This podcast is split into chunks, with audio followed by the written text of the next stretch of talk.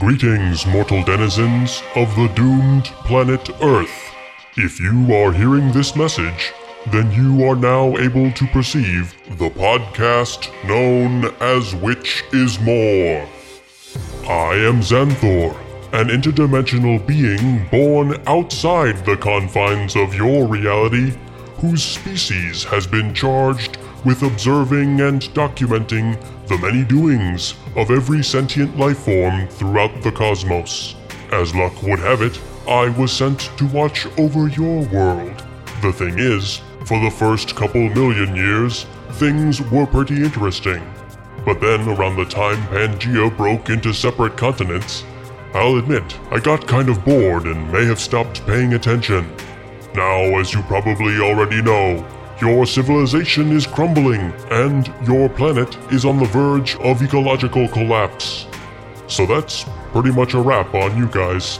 Unfortunately, though, I'm still responsible for cataloging your entire cultural legacy, without much time left to do so. Therefore, I have enlisted the services of the most generic human being I could find an American man child by the name of Pete Musto. His natural laziness, surprising ignorance, and overall mediocrity make him the perfect vessel through which to filter everything humanity has to offer, without pretension or value judgment.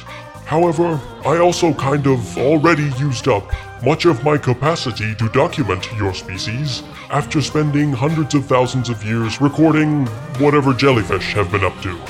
What can I say? It took me a long time to come to terms with the fact they weren't eventually going to be the dominant organism. So, each week, my co host and I will call upon two experts to help us decide, through heated debate, once and for all, what is the best example of a given aspect of the human experience, worthy of one of the few remaining spots in what will be the eternal accounting of what it means to be an Earthling. This week, our experts are Max Wolfson and Andrew Hall. Max is a comedian who has performed on the Bentzen Ball and Portland, Maine comedy festivals. He is also one sixth of the DC based comedy collective known as the Midnight Gardeners League, which has the latest installment in its series of audio sketches called MGL Radio out on Spotify now. Andrew is also a comedian and fellow member of the Midnight Gardeners, and the sketch he wrote and directed, titled Trashman, received special recognition at the Baltimore Comedy Festival. His new podcast, High, By, and Ready to Die, publishes every Thursday. If you enjoy the impassioned squabbling you are about to hear, please subscribe to Which Is More with Pete Musto and Xanthor on Apple Podcasts, Spotify, Stitcher, or wherever you get your podcasts. And follow us at Which Is More Podcast on Instagram and Which Is More One on Twitter. Now, please enjoy the only podcast that aims to identify everything about humanity worth saving as the end of the world rapidly approaches.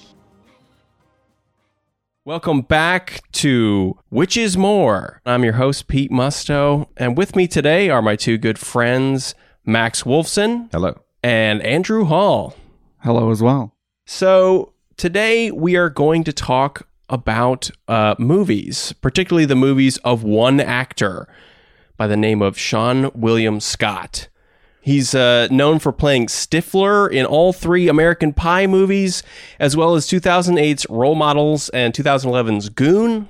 The two movies we're going to discuss today are earlier on in his career 2000's Dude, Where's My Car? and 2001's Evolution. Um, but before we get into those movies, I wanted to talk to you guys first about why we're talking about Seann William Scott. Um, so, why do you guys think that that his work is worth entering into the the record of all human culture? Um, well, I'll, just jump in first, really quick, to say I think in in a certain way we're kind of always talking about Seann William Scott, whether or not we want to admit that as a society. Um, so I think we also are um, two sort of different different people, obviously, but from the same cat subcategory of like American dumbass, and and Seann William Scott is a really big piece of that. Um, you know, coming up culturally, I think for both of us, and I I've I'm have always been a big fan. I went to um, SWS Seann William by Scott, which is his festival, much like South by Southwest. um, th- that he runs. Uh, well, I don't know if he runs it, but uh, there is a cardboard. Oh, it may of- not. It may not be run by him. That's interesting. Well, you know, I don't know. There is a cardboard cutout of him there, so I don't know if that was because he couldn't make it or what. But uh, got to take a picture with that. Uh, and then, of course, I burned that picture because all possessions are impermanent. So I think, uh, and I'm, I'm Thus, also making it impossible to prove that you were actually there. Oh no, it's provable. I, that's where I met Max originally. Yeah, that is that is how you we guys first met at, at Seann William Scott Fest. Yeah. Seann, Seann William by Scott. is- Seann William by Scott. It's like South by Southwest. What don't you get? no, I, and I I understand remember- that perfectly, and all the And also, listeners I- understand that perfectly. I don't want to get into the politics of it, but Seann William Scott Fest is another. It's a different, lesser festival. It's not for even lesser sanctioned. people. Oh. I mean, me and Max have gone, but like just to make fun of those guys. Uh, okay, we did cool. some undercover Well, videos. Um, we have two Seann William Scott hipsters on the show today, real experts of the material we're going to be talking about. Um, when people think of Seann William Scott, they think of Stifler, I think, like most commonly. But like these two examples are interesting. When did you first see Dude, Where's My Car, Andrew? And what, what was that experience like? well, it's, I feel like I was. I'm sure we're all familiar with the song "Amazing Grace," and I feel like I was like lost and blind before. Wait, are you saying this Seann William Scott has the ability to nullify human senses? before Dude Where's My Car because that was my first introduction to Seann William Scott.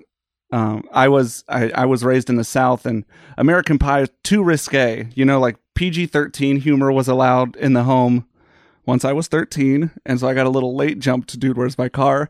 Uh, but it still resonated as someone who had never smoked weed. Uh, I still found it to be hilarious in the years that I saw it, and it was one of those movies akin to uh, Dumb and Dumber, where I was quoting it constantly, but you know, with more fervor because it stands the test of time. Yeah, I mean, it kind of falls into that category of you know, like Bill and Ted or um, Dumb and Dumber, like Yes. the duo, two stupid guys get into a wacky adventure. Uh, Yeah, God and Satan. You know, it's just like the two juggernauts. Two wacky guys, God and Satan. Well, we don't know that they're guys, but uh, true.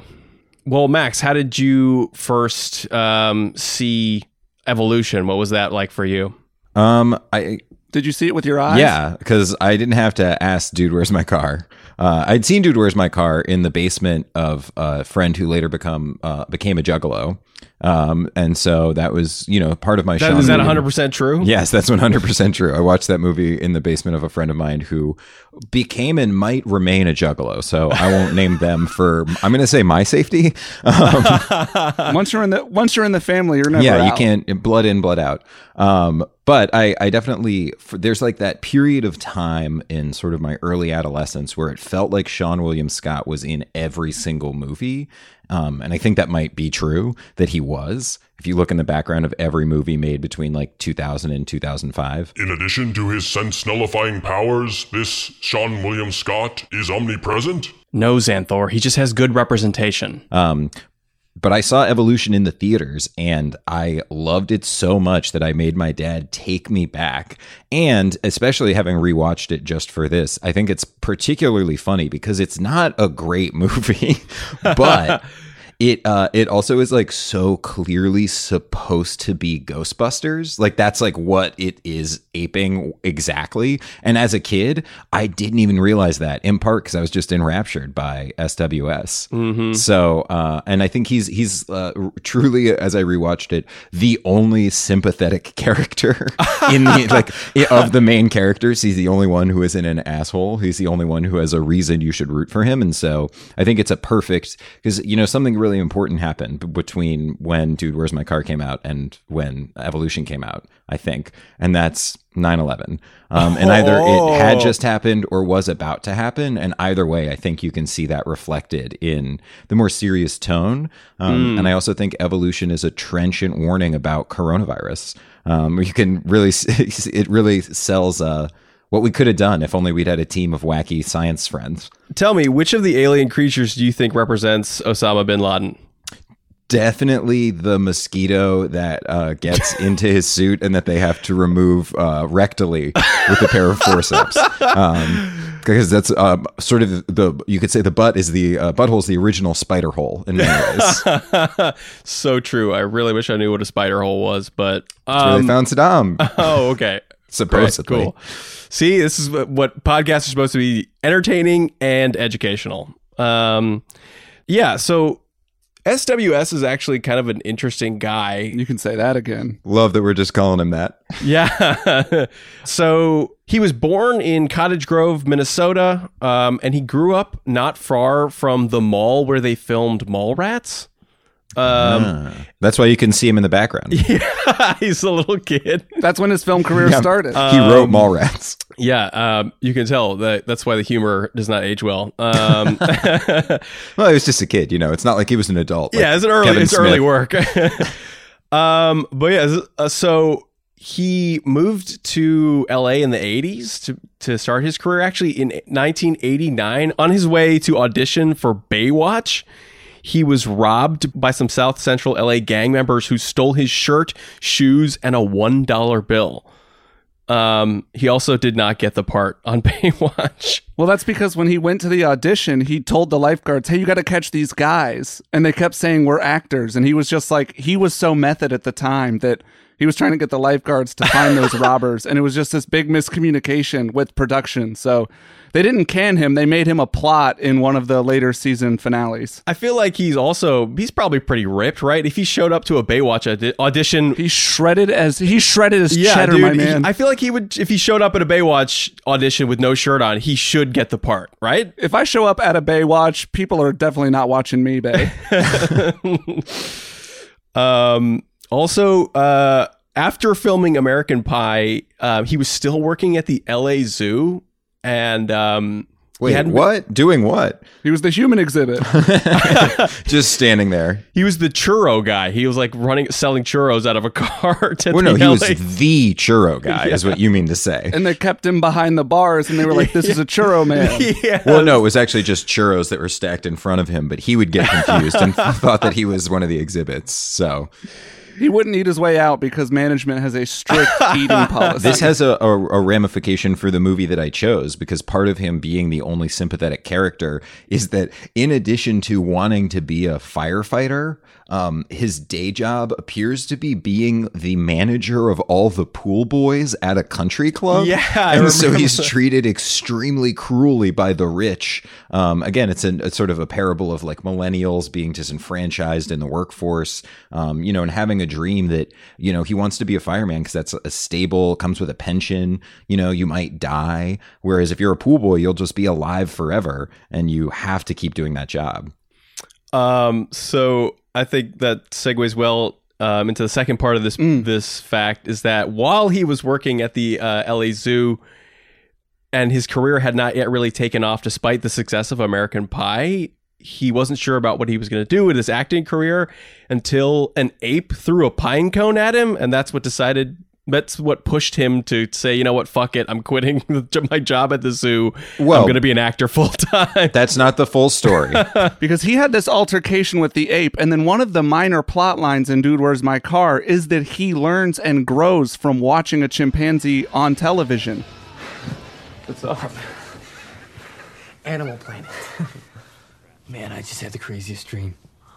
About what? because Seann William Scott in Dude Where's My Car is a genius, but he is surrounded by the worst influence, which is Ashton Kutcher. And his personal genius and individual stamina sustains throughout the movie, and his biggest foil is trusting a straight white man. ah, okay. So, and I feel like that it really embodies who he is, but that that ape throwing that pine cone was the original source material when he took the Meisner route to figure out how to play Chester and Dude Where's My Car. How to learn how to how to learn That's from the an thing. ape. You you don't know this unless you go to the fests like we do and you find out the real story. Uh, On that pine cone yeah. was written a message and it said, "Seann, you're wasting your time here. Get that beautiful body on celluloid signed an ape." And then on the other side of the pine cone was the entire word for word verbatim script of Dude, Where's My Car? And he used to do bench press with that ape. That's Do where he got bench so press. shredded like the cheddar. he, he knew bench press. Um, he That's also, what the gorilla called it. I'm only using their words. well, not only is he ripped, but also R.I.P. because he just like he's also uh, just like the fucking man because he did all of his own stunts and even went through intense martial arts training for the 2003 Chow Yun Fat movie Bulletproof Monk, which, Which fucking shreds. yeah. And to know that he was like actually fucking doing his stunts in that movie, SWS, you were the fucking Yeah. man. You do deserve to be in the ultimate record of human history. Um, You see him in the rundown versus The Rock, and he holds his own not just as a shredded piece of meat, but as a comedic punch for punch action Genuinely, actor. it's about time that they get him into the Fast and the Furious verse, especially now that they've spun off Hobbs and Shaw and they've got like Mm. Oh, Kevin yeah. Hart and people in that movie. Sean Williams yeah, he's a Scott natural could fit. absolutely anchor a solid ten minutes. Um, okay, so SWS apparently considers The Dukes of Hazzard and Mr. Woodcock to be the worst movies he's ever made. He has yeah, punch. yeah, it seems like he has a good self assessment.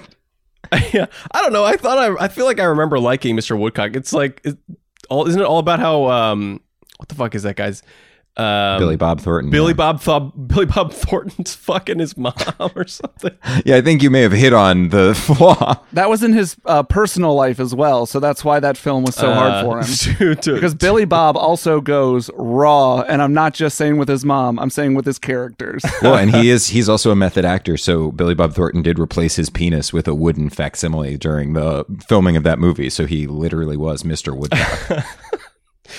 um Also, Dukes of Hazzard was fucking awful. I, I remember seeing it, but like I can remember nothing about it because it was so bad. I- I remember it- I seeing it in high school when it was like a big deal to like go out and go to a movie and um, being mad that I wasted my time out of the house seeing it. So, correct assumption, Shawnee. Um, so apparently he and Jason Biggs won the MTV Movie Award for Best Kiss in 2002 for American Pie 2. So look at SWS. He's a fucking bi icon. which which is the which is his second male on male makeout scene because Dude Where's My Car male on male makeout scene was a formative and pivotal part of my Is there- sexual they- so this actually brings up a good point. Um, I've never seen Dude Where Dude Where's My Car, so I um I'm gonna lean on you a lot, Andrew, to help me know. Oh, good. That seems fair. Lean on me when you're not He's not strong. biased. Um, but is there a scene where he and Ashton Kutcher make out in that movie? Absolutely. Oh wow, I did not know that. Okay. And they and then even in the outtakes at the end of the movie, there's a longer kiss. Whoa. it's worth very staying in much a, um, a Um, 2003 era thing. Could, could you imagine two, dudes men like each other? Yeah. Um, that the fun like every Adam Sandler thing where it's like the funniest thing is gay, the idea of gay. Can you even believe that people like that? And it's like, mm, believe it or not. but that kiss is very powerful. It's against Fabio. They out macho Fabio. Uh, and Seann William Scott, I, I believe, embodies American culture in that whole movie. Wow, what a damning indictment of your own case. But all the good parts, not the baseball parts. This is interesting though. In 2012, he claimed he didn't have a girlfriend until he was 30 because he is super shy. Um, but he did get married in 2019. This what, a- what a, a nice update. Well, no, it's just like it's a sore subject because me and Max are still waiting for when our invitations were supposed to arrive. Yeah, to his we, wedding.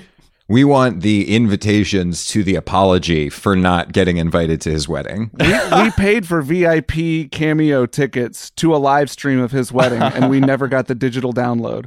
But we're happy for him or whatever. I'm kind of surprised that though that he didn't have a girlfriend until he was 30. He's a good looking guy, shredded, does fucking kung fu. That yeah, he's he's yeah, focused. What, what women love. He does kung fu. I'm saying women into 2000s did. I don't know about now. So you speak for all women. Uh, is that what this podcast is? Great. Yes. We've been suckered yet again. No, he's focused on his career. It- it- he wanted to give his time and attention to the right things, and it was his vast and powerful career for a long time. And then later in life, he decided, you know, what is important is the day to day Getting routines that bring me joy, which is Yeah, I sucking think, and you know, fucking.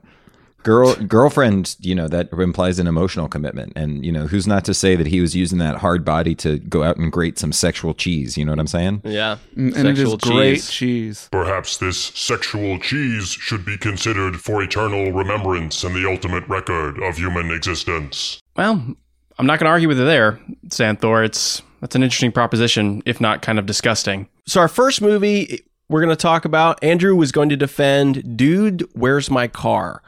Uh, released in 2000 by 20th Century Fox, this American stoner comedy was written by Philip Stark, whose only other movie credit seems to be the never produced sequel, Seriously Dude, Where's My Car? Which is the fucking best title for a movie ever. And it was directed by Danny Leiner, who also had a limited career, probably because he died in 2014. Um, it stars Ashton Kutcher as Jesse Montgomery III and Seann William Scott as Chester Greenberg. It also features Jennifer Garner as Wanda, which is one of their girlfriends. Which one, Andrew? Ashton Kutcher's character. Okay. Uh, as well as cameos by Andy Dick, who I feel like had a cameo in every fucking 2000 comedy, 2000s comedy. Um, and Brent Spiner, aka my boy Data, um, from Star Trek Next Gen. Uh, something that's funny is that Data actually asked to go uncredited for his role of the French ostrich farmer Pierre, which he later admitted was arrogant. um, yeah, Wait, the, the, that that request or his portrayal? it's hard to tell. I would say both from a character study. So it cost $13 million to make and grossed 73 million at the box office and and became a cult classic despite universal bad reviews calling it quote intensely irritating, quote painfully unamusing. And one USA Today critic said any civilization that can produce a movie this stupid probably deserves to be hit by famine and pestilence. And look where we are now. So I'm just going to give you guys a brief overview of the plot for those of you like me who have not seen it. This comes from uh, IMDb reviewer named Matthew Pate. Matthew wrote, All right, R.I.P. Matt. Sorry, I went to his funeral last year, he was made into a pate. "Oh man, and it was what delicious. the, this has brought us to right cannibalism." It feeds my soul. um, I'll eat your ass. nom nom. So Jesse and Chester, two bumbling stoners, wake up one morning from a night of partying and cannot remember where they parked their car, which prompts Great, what a great recap. So we've we've done the whole movie. uh so they that then prompts them on a journey to find it and along the way they encounter a variety of people who include their angry girlfriends, Wilma and Wanda, whose house they trashed, an angry street gang, a transsexual stripper hounding them for a suitcase full of stolen money, a cult of alien seeking fanatics, and a group of aliens in human form looking for a mystical device that could save or destroy the world. Um, yeah. So that uh, here's my question, Andrew. This men- mentions uh, a trans stripper. Is that portrayal problematic or not? Well, uh, just that question alone should probably answer itself. and I'm not gonna. So, I'm the reason this movie should be canon for Seann William Scott is because as his part, he plays it 10 out of 10. Amazing. We love you, our king. But very often, the movies that he is are in have inherent flaws. And as an artist, he finds a way to be himself and bob and weave them. Where at the end, you want to look at what is the most Seann William Scott, and that would also envelop part of a genre, which is stupidity and uh, cornball humor and American an American idiot jackass, which is his brand, and he has championed it pre 9/11. He actually had a cameo in Jackass 3D, apparently. And he's also on Jackass's cameo. just call they just call uh, Bam's dad every day and fucking harass him with like He's he's an executive producer on that Quibi show. But so so in the in the movie, what makes Seann William Scott the hero of the film is that he is a genius. He is the one that holds the true power, not only of his mind, but his ability to recall information and his purity of self. His worst downfall is Ashton Kutcher. Ashton Kutcher is involved in a money scheme with a stripper that they give proper pronouns to the entire film. Do they really? Yes. Okay. Um, and Seann William Scott as a character was not a part of thievery, was not a part of uh, this carnal lust. He was merely existing near a terrible influence, and it's like being in an abusive relationship. It's very hard to get pulled out. Like when they uh, they need to get paperwork from the DMV, and they use Seann William Scott's arm instead of Ashton Kutcher's because he is the dominant predator, and Seann William Scott is unfortunately being mentally abused by a Ashton Kutcher character. But then at the end of the movie, Seann William Scott's mind triumphs, and that's why it embodied. Even though he won, the movie was reviewed poorly, and Mm. that's the Seann William Scott story. But here's my question though. Also, um, the I'm only thing I questions. do, the only thing I do really remember of this movie is a kind of vaguely racist scene with a like drive up window at a like Chinese restaurant or something like that. Chinese food. May I help you? Yeah, I'd like to place an order. Uh, what you like?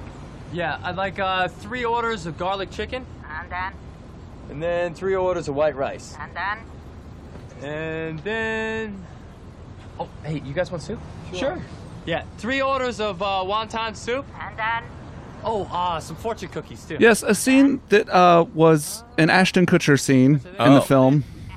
Uh, it is an interaction that Ashton Kutcher has with a uh, drive-through voiced character that um probably wasn't aged well when it came out, and Mhm. certainly as a joke hasn't aged well since. But I do also think that that's probably if you look back at like any movie from this era, there's probably something like this in it. Yeah, You know what I mean? Um, but yeah, okay. Well, so that's an interesting point, though, that you make. Uh, I'm curious, going back to your God and Satan comment from before. Um, would Glad you you say remembered. then uh, that that SWS is God and Ashton Kutcher is Satan? In this movie, certainly. Well, no, that's it's. Well, I don't think you know enough of your New Testament to even try to draw a claim like that. Please Yikes. educate us. uh, Satan has no authority over God, and uh, in this in this movie, uh, Ashton Kutcher is certainly a foil, and Seann William Scott is under his toe because of his eagerness uh, and lack of self awareness to a bad situation because of complacency. So it's it's a story of survival. Mm. Now, um, here's some a couple of interesting facts that I dug up about the movie. Number one, you're a liar, a charlatan, and an idiot. uh, that comes from maxwolfson.com. Fact Um, check, true. The Snopes approved. so IMDb said the film's story came from a rejected live action Beavis and Butthead A hundred movie movie concept in the early in the late 90s. Um, which yeah, that that makes total sense. When you watch the film, it is very much a live action cartoon. Jesse and Chester are always in opposite outfits. The way their uh, sentences are structured for setup and punchlines and like clear idiot behavior and what motivates them, even though they look over 21 in the movie, they are clearly supposed to be 14 years old. Uh, so yeah, all it definitely checks out. Very Beavis and Butthead vibes. Uh, the word car is said 62 times. In the director's cut, it was 69. yeah. I'm sure. I wonder if like when they that had 69 in the original s- script and um Well, I had 420 in the original script. and then like Ashton Kutcher or somebody was like, "That's really beneath us." Sir, we are artists trying to create. um, apparently Seth Rogen and Jake Gyllenhaal both auditioned for the leads, and I I think I could resoundingly say that this movie would have sucked with either of them in it. I yes. I don't think that anybody there would be anybody better than SWS and Ashton Kutcher in their roles. I would agree. I think Jake Gyllenhaal would have done great. He's a great actor. Uh, yeah, I don't know, but He would have brought Uh, that he- Donnie Darko vibe. Yeah, I- I people think would have he's been too mad when they get hit by cars. I think he would have taken it a little too serious as a character. Yeah, sounds like more like you're an Ashton Kutcher fan than a Seann William Scott fan, is what I'm hearing. That well, you hear what you want to hear, but I didn't say it. But you're not disagreeing. I disagree with everything you think, except for all the positive about Seann William Scott. yeah. All right. So you made a you make an interesting case, Andrew, uh, for why "Dude, Where's My Car" should be the ultimate ranking movie by SWS. But now let's go on to our second contender for the day, a movie called Evolution. It was released in 2001 by Columbia and DreamWorks. This American science fiction comedy was written by partners David Diamond and David Weissman, based on a story by Don Jacoby, who wrote uh, a, a bunch of classics, Arachnophobia, which I fucking okay. love, Yeah. um, and John Carpenter's Vampires, which I can't remember if I've seen or not. Love John Carpenter though. The film was originally written as a serious horror science fiction film, um, which I think I think would have been fucking awesome. I think this could have really worked as like an actual scary movie, but that was until director Ivan Reitman rewrote much of the script. Yeah, Um, and just crossed out a bunch of stuff and put Ghostbusters again. Yeah. Yeah. Reitman is known for such comedies as Stripes, the first two Ghostbusters, and Kindergarten Cop.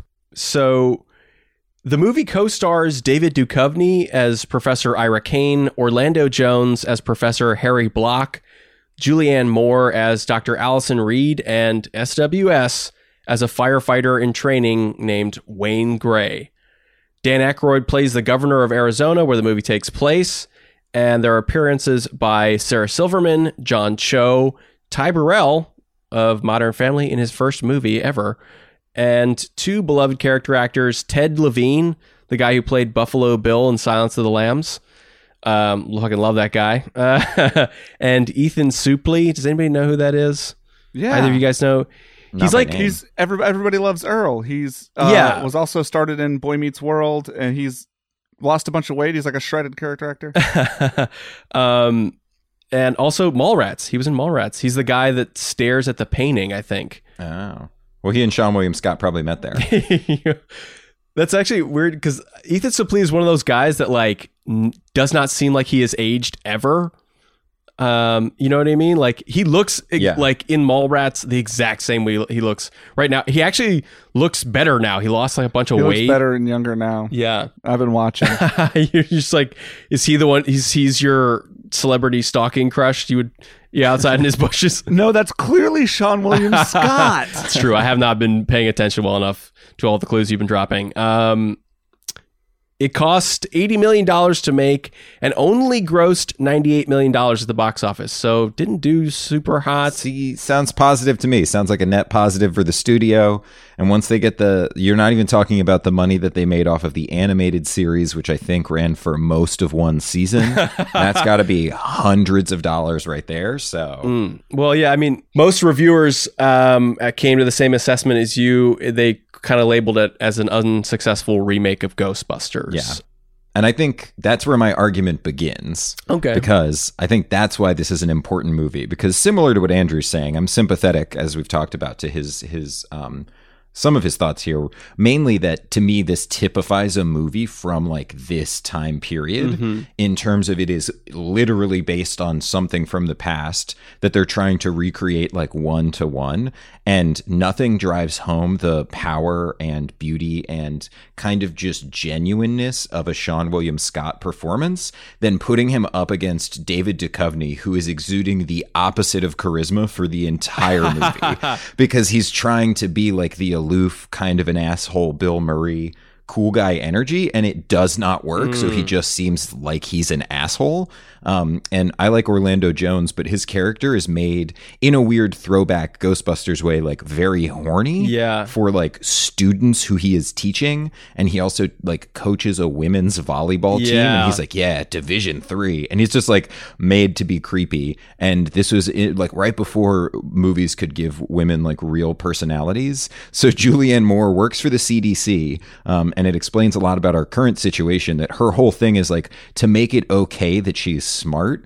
They do the thing from like '90s and early 2000s movies where they make her really like ditzy and klutzy. So she's literally constantly falling down, like the entire movie. But she's also supposed to be like a genius, but that's like too much. Yeah. You know what's interesting though, I I read is that um that decision was Julianne Moore's to make the character clumsy, which goes to show you that like before she did that, the character had probably had like no, No yeah. personality. Yeah. So, uh, just to catch you guys up, though, anybody who listening who has never seen this movie, here's a quick description from Julian Reichel on IMDb. It takes place in Glen Canyon, Arizona. Very important to know Yeah. the, the city. Well, they do go to a mall, so it's important to know what mall when you're doing a Seann William Scott yeah, tour. that's very true. That you want to He's stop very at. particular 'Cause about it's the, the malls. one mall in New Jersey, and then it was this mall from Evolution. So uh, the movie opens up though with SWS uh, practicing at night in the desert for his upcoming fireman's exam. Despite all the warnings, she was smoking in bed, fell asleep. Bad move. Yeah, it's a big again typifying the era when this is made. It's a big joke when they um in the mornings like a meteor hits and that's the meteor that has aliens on it. Spoilers for this movie. Um and when he's explaining in the morning what he was doing, he has this like doll that he was practicing with and everybody's just like, "Oh yeah, you were definitely like fucking that doll out here." That's okay, man. That's what we do in Glen Canyon, Arizona. um, but it's like a very hilarious that everybody's like, "Oh, sure, you were practicing for your fire exam." Yeah. Um, and he also is on the phone with his um, insurance company and says, "My personal favorite quote of the movie, again, very applicable to our times, because he's talking about." Getting his car claim processed and they apparently tell him about force majeure which means like uh, an act of god and he screams force majeure my ass hey, and that's very relatable The next day, biology teacher Dr. Ira Kane and geology teacher Harry Block from Glen Canyon Community College managed to get to the crashed meteorite you mentioned, which is stuck in the ground at the bottom of a cave. By taking a sample, they discover a slimy blue fluid coming out of the meteorite. A little later, Ira Kane finds out that myriads of single cell life forms dwell in the fluid, evolving at an incredible rate even while he's watching. What first seemed like a sure ticket to Sweden for the Nobel Prize soon develops into a nightmare. By evolving and adapting at that unbelievably fast rate, the aliens start spreading out and the military comes in. Uh, now it all comes down to what Darwin has so rightfully stated survival of the fittest. Uh, a lot of editorializing Yeah. going on in this and, and it just ends. This review also just ends. End no good idea in sight. Dot dot dot. Um, okay, Julian Yeah, Reichel. Julian is a little uh, flowery with his Yeah. speech sometimes. Yeah, th- this meteorite has pr- these aliens are here. They're evolving super super fast. Um, in a, truly a pivotal moment in the plot. In like, I don't know, it's like movie writing done right technically, but it just this is very stupid. The whole thing that happens is that uh, Orlando, I keep wanting to call him Orlando Bloom, um, Orlando Jones gets um, like the, this bug that is in his suit, Something in my You're not suit. going to believe him. He openly admitted to hacking into our computer Something in my files. suit. Did you do that? Harry, Did you? what? Ira, there's something in my suit. It's impossible. It is sealed. Fly! And then it goes up his butt and they have to remove it with forceps because again what a hilarious idea that something could be in your butt. Um, but then they um, eventually figure out in part because so in this in the beginning scene to show similar again to go for that ghostbusters energy to show that um, David Duchovny is like cool and like not like a serious teacher. He talks about how he just gave everybody A's on their th- their like tests and he didn't care mm-hmm. except for the guy you mentioned Ethan Suplee mm-hmm. and his brother who are the dumbest people in the world and for their college class have turned in an essay about cells that is about how they don't like cells because their uncle is stuck in one. and then David Duchovny mocks them for having a family member in prison and has given them and only them C minuses.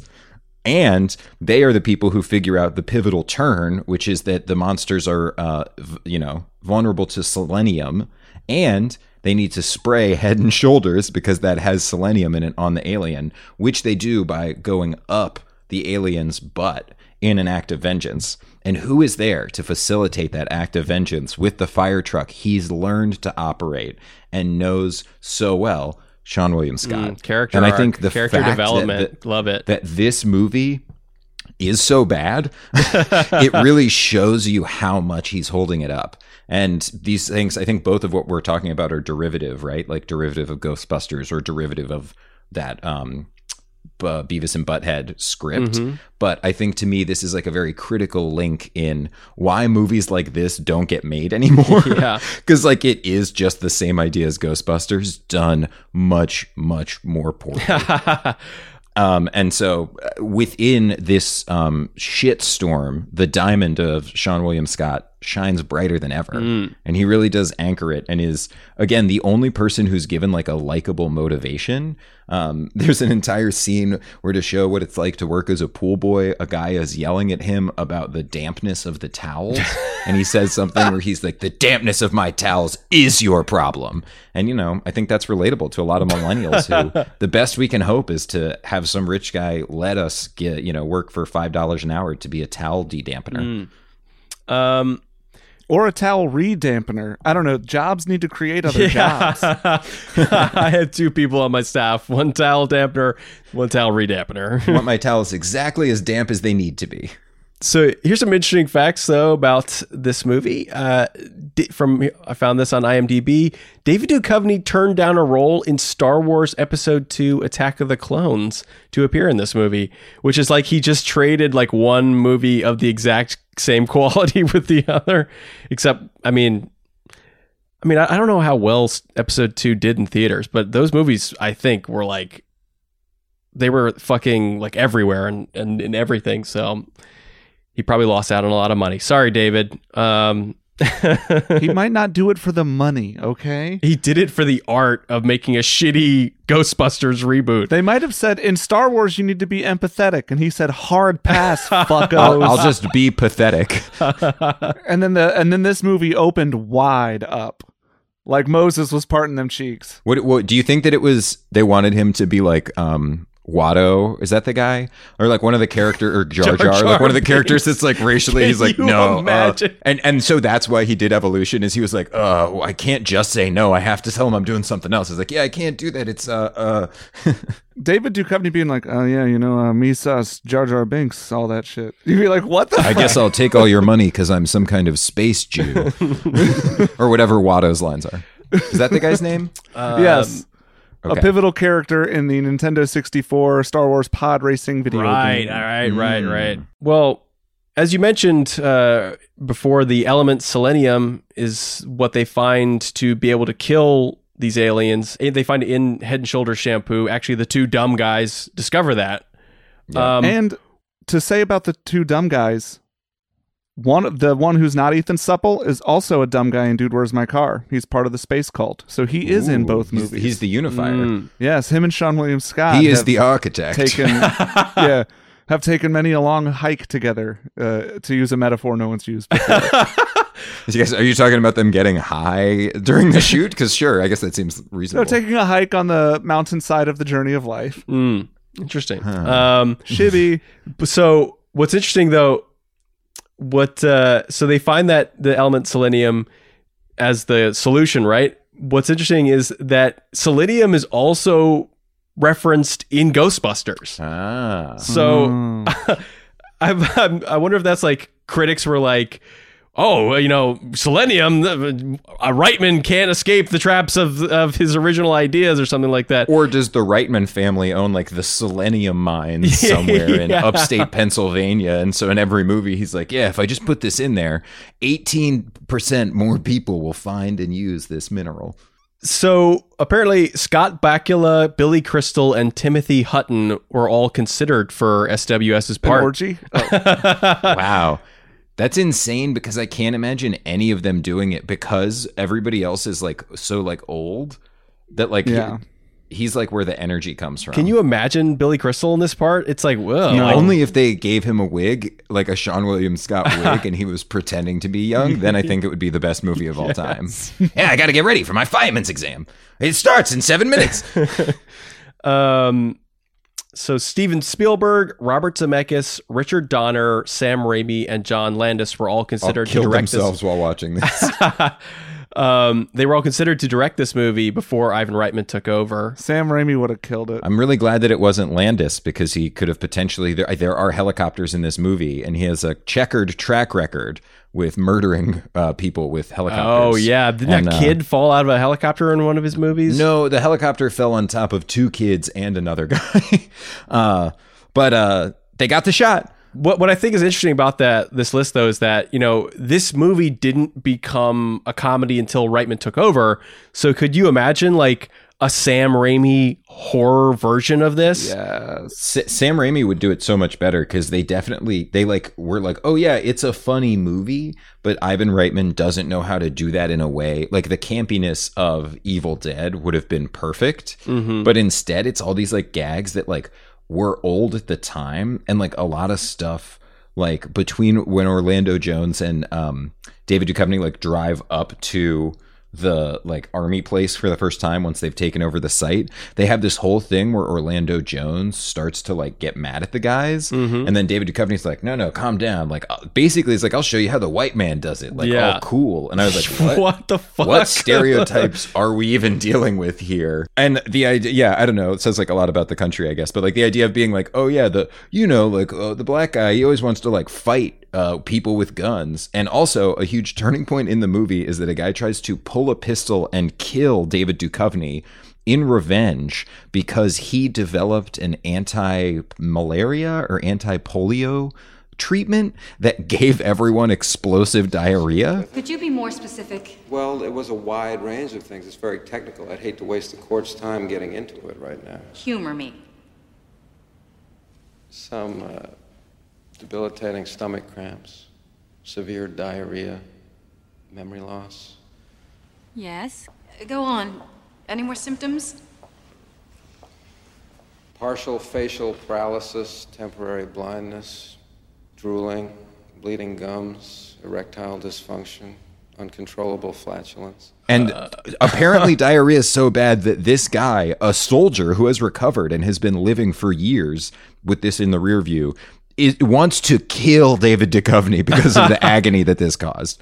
And um, again, against all of that, Seann William Scott actually brings like genuine humor to the movie. And so I think it speaks to his talents as an actor. Um, so on Wikipedia, it said that, as you mentioned as well, Max, Evolution was made into an animated series called Alienators: colon Evolution Continues. And it continues in someone's colon, right? Yeah. That's all the ass humor. it's all. It's every every creature they encounter is just shaped like a butthole. That's actually a decent, better summation of the movie than the one that you read. Um, it ran up Fox Kids for 2001, 2002. I don't think I ever watched it, though it does linger in the back of my mind. I may have seen an episode of it or two. I feel like I watched everything that was on TV targeted at me at that point in my life, so I definitely watched it, but I have no impression. It's not like the Godzilla animated series where I like have that burned in Oh, my brain in yes. a weird way and Godzooky flying around. So, also, the movie supports the theory of panspermia. That's the hypothesis that life exists throughout the universe, distributed by space dust, meteoroids, asteroids, comets, planetoids, and also by spacecraft carrying unintended contamination by microorganisms. This is awesome. I love this theory. You love Scientology? is that what this is? Scientology is based on the idea of space dust. Falling into a volcano and Xenu is in charge? Eh, more more more like space planes, but yeah. Um, yeah, no, I mean I think I'm sure Ivan Reitman worked really hard to get that science removed from the movie and he was unsuccessful. um, if it had been up to him, I'm sure it would have been some other sort of head and shoulders tie-in that caused the aliens to land or it would have been N- Neil deGrasse Tyson tweeted that this is a scientifically flawless movie. Did he? Tyson's really? chicken? yes. Neil Yeah. deGrasse Tyson's chicken. Hmm, quantum chicken. You eat it and you're either full or not. Um, yeah, I I love the idea of a shampoo bottle shaped universe. That was the pull quote from Evolution, right? You got to turn the bottle upside down and tell the universe that you can get all of it before.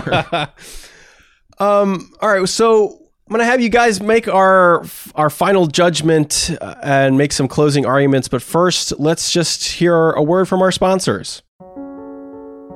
This episode has been brought to you by Sean Williams Scotch, the only stiff drink stiff enough for Stifler. Get a stiff one in your stiffy, you stiff piece of shit, and then go fuck some pie. Sean Williams Scotch is brewed exclusively at the Tempest, New Jersey home of a very sad Scotsman. Sean Williams Scotch is why I crashed my boat into my car, officer, and that's why you can't charge me with anything but having a good time. Evan Williams gets you drunk. Sean Williams Scotch gets you fucked up. Drink it, or else. Disclaimer the or else means you won't be as drunk as you think you can be. By getting super drunk and putting on beer goggles, everyone looks like a MILF. Therefore, you're always hard by drinking. We put Viagra in every single brown bottle. Sean Williams Scotch is the official beverage of Sean Williams by Scott, the most exclusive Sean Williams Scott sex festival in all of part of Austin. We're proud to announce a further partnership with Sean Williams Scotch Guard, which you spray on your clothes when you want them to be stiff and weird.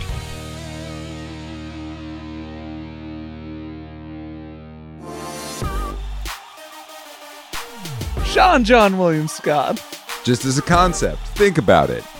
Paid for by the Council for a More Confusing America. Um, man. That exclusive interview with Joe Biden will air after this interview with Sean William Scott. All right, welcome back. And we're in our final segment here where we are going to make our fi- our closing arguments and a final judgment about which Seann William Scott, or as we lovingly refer to him, SWS, which of his two classic movies should be entered into the ultimate lasting record of all human pop culture, either Evolution or Dude, Where's My Car? So, since Andrew went first, Max, I'll ask you to go first this time. Just in summation, why do you think Evolution is the ultimate representation of what a Seann William Scott movie is? Um, yeah, well, I think, as I said before, I think it's the ultimate representation of kind of what big budget comedy was at this time. And uh, to be able to see the sharp and deep and real failures of that, uh, but again, all held up by the connective tissue of Seann William Scott's rippling musculature. Um, as he truly carries this movie on his back and throws its alien carcass into a pile of head and shoulders where it explodes. Um, and I, you know, would just like to take this final opportunity to remind you that my opponent is a liar and a charlatan and an idiot, and nothing that he says can be trusted. He's coming up on 30 listened to. seconds there, Pete. So what was the timeline for these? Because it sounds like he's got, sounds like it's coming up on time. Seems should like I'm being interrupted. Normally, that means It you should get some I believe time back. 30. No, uh, I'll reclaim his time because I think he went over. Well, time is, has no meaning at this point anyway, so I will give you all Well, I'll of it continue for a couple more hours. So, Andrew, um, your response. Why is Dude, Where's My Car the ultimate representation of an SWS flick? First, I would like to thank you as a moderator and thank my opponent Mm. who came to some lowly attacks that uh, are beneath me, just like my poop uh, when it's in the toity. And I would say, Dude, Strong opening by mentioning poop. Okay, I get 25 more seconds because he keeps interrupting me. I was got a real roll with there with that poop stuff. Uh, Dude, Where's My Car is a movie that represents Seann William Scott in a light that he rarely got to do. Not only was he in the top billing, probably number one on the call sheet, uh, or number two, but definitely not number three. So he's he's it's he's on the cover, and that's his rightful place. But so rarely does he come and meet people where he deserves. They only let him be where they think he belongs. In this movie, he plays a genius in an abusive relationship, and through his cunning wisdom and intellect, the movie is saved while providing comedic levity in a time when we needed it the most. 9 11? 9 11. Mm-hmm. Perfect.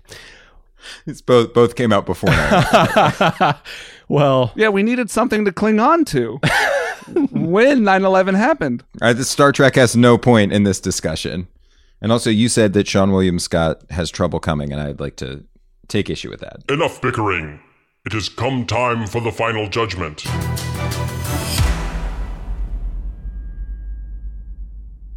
Well, Xanthor, we probably should tell them. Full disclosure, guys, uh, Xanthor and I have actually never seen Dude, Where's My Car? Bias judgment. yeah, but, you know, this is my fucking podcast. Yeah. Yeah, and I'm on a power trip.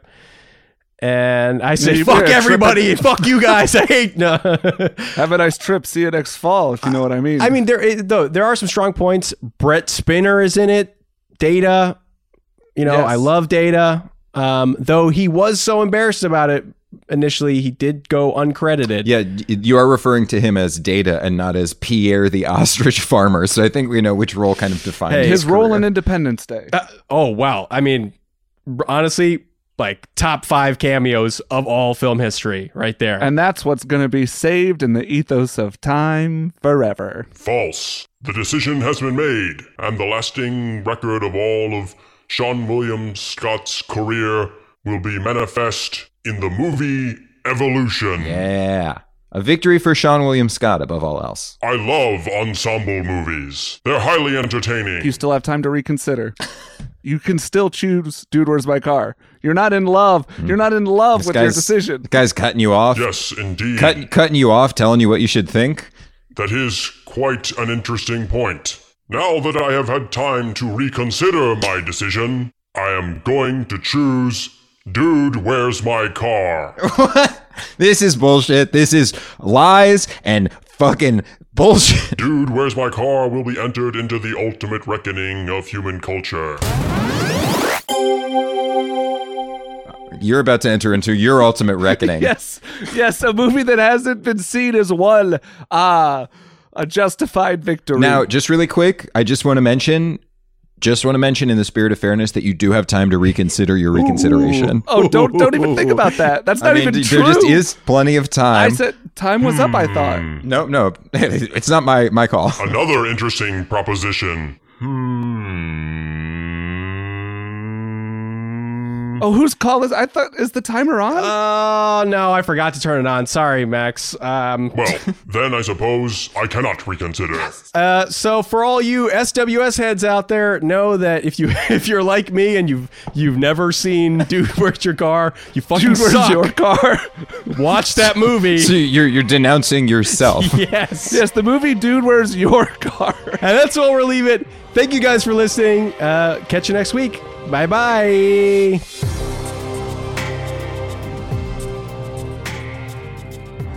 Thank you once again for giving legitimacy to our endeavor by committing around an hour of your time that you can never get back. Though, in the grand scheme of celestial history, that doesn't even really mean much anyway, does it? For more from Max, follow him on all social media at XamNosFlow. That is X A M N O S F L O W and listen to MGL Radio on Spotify. For more from Andrew, follow him everywhere at Andrew Hall Pass and check out his podcast High, By, and Ready to Die.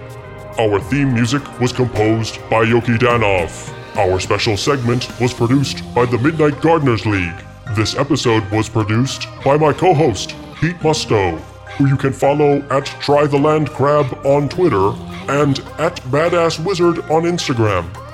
Finally, we humbly request once again that you please subscribe to Which Is More on Apple Podcasts, Spotify, Stitcher, or wherever you get your podcasts. Please give us a five star rating and write a review. Follow us at Which More Podcast on Instagram and Which More One on Twitter.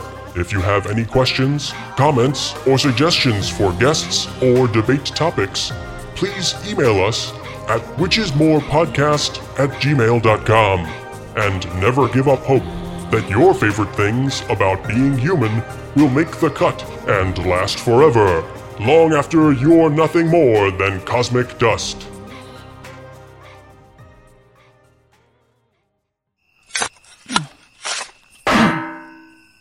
An MGL production.